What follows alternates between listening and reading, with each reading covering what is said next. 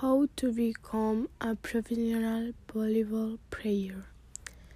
As we all have dreams but very little time to do what we are passionate about, I am going to show the ways that could help us achieve the goals uh, we are looking for.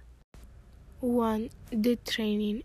Eloise has started playing therefore she was to be able to move in different positions for which she was studying a speed and dexterity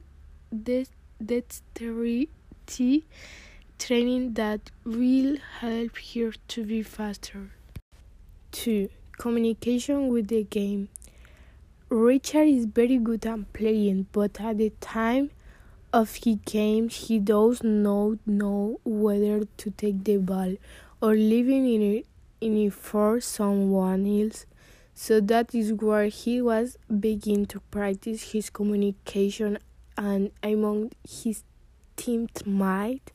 He uh, they adopt a word for each person which will help the team get more between teams and with their match. 3. Good nutrition.